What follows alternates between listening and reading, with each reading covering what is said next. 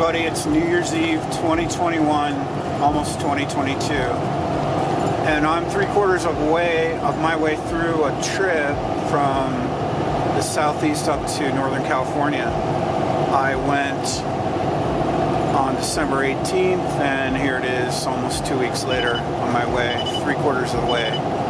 Almost on the way back home, almost home. So um, I left and went to my western route was Little Rock, started near Chattanooga, then Little Rock, first day, um, then to Amarillo, then to Phoenix, then up across the Colorado River to through Laughlin to Northern California, eventually to Santa Rosa. And um, I'm starting this video because I'm about to cross from Colorado to Kansas and I had a little bit of an adventure. So uh, I haven't documented much of the trip, so I thought I'd tell you about the adventure. So coming home from Northern California, I had to go way south. I had a route through Denver. I had a stop I had to make in Denver. So I had to go way south because Interstate 80 was closed because of snow. So I went way south, I went down I-5 to Southern California, over to I-15, and then up to Las Vegas the first day. Spent the night there. The next day, I was planning to go from Las Vegas to Denver. Um, because of the weather, I got up to I-15 and 70 and turned east on 70 and started to see some snow. And then as I hit the Rockies, uh, the western slope of the Rockies, I started to have some engine trouble.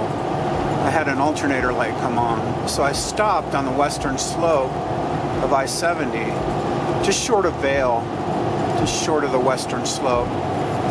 And um, I had to try to figure out this alternator problem. So the engine light came on for the alternator, so luckily I pulled over to uh, a little town on I-70 that had an O'Reilly's, ordered the alternator, uh, had to wait two days for that to come in, and while I was waiting I called around to try to find a shop to fix it, to put the alternator in. Found a little shop, the day the alternator came in I took it to that shop and they worked on it for about two and a half hours and decided they couldn't install it.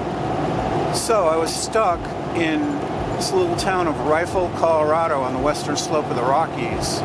No phone service, in a snowstorm, and a battery that wasn't getting charged because the alternator was blown. So the guy who was going to pick up the stuff in Denver to bring back home on my leg, last legs home offered not only to help me put the alternator in, he offered to come and get me 200 miles from Denver in a snowstorm, put my vehicle on a trailer, and take it to his shop and fix it for me. This person's name is Curtis, and I want to thank him. And again, I'm prompting this video now because I'm about to leave Colorado and I was thinking about how kind he was to me. Not only offered to come get me and fix everything, but let me stay in his shop overnight, nice safe place, gave me dinner, and I'm about to cross from Colorado into Kansas after his fix, and everything's working great. So I wanted to thank Curtis for that. Um, he has a very cool spot. He has a he has a ranch. I'd call it a ranch, a little bit of a ranch in a town near Denver.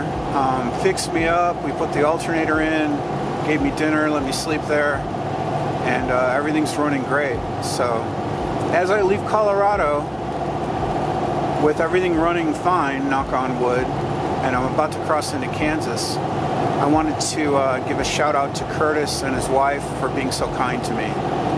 So uh, I've got his his stuff that I'm bringing back to my friend in Chattanooga in the van, and we're just cruising along. So thank you, Curtis. You are a gentleman and an excellent mechanic. And I don't know what I would have done without you. Probably would have had to stop somewhere in Denver and uh, find a Mercedes dealer. Uh, and this was all yesterday, you know, two days before New Year's. So I probably would have been stuck there several days. Hotel bills and expensive fixes from Mercedes.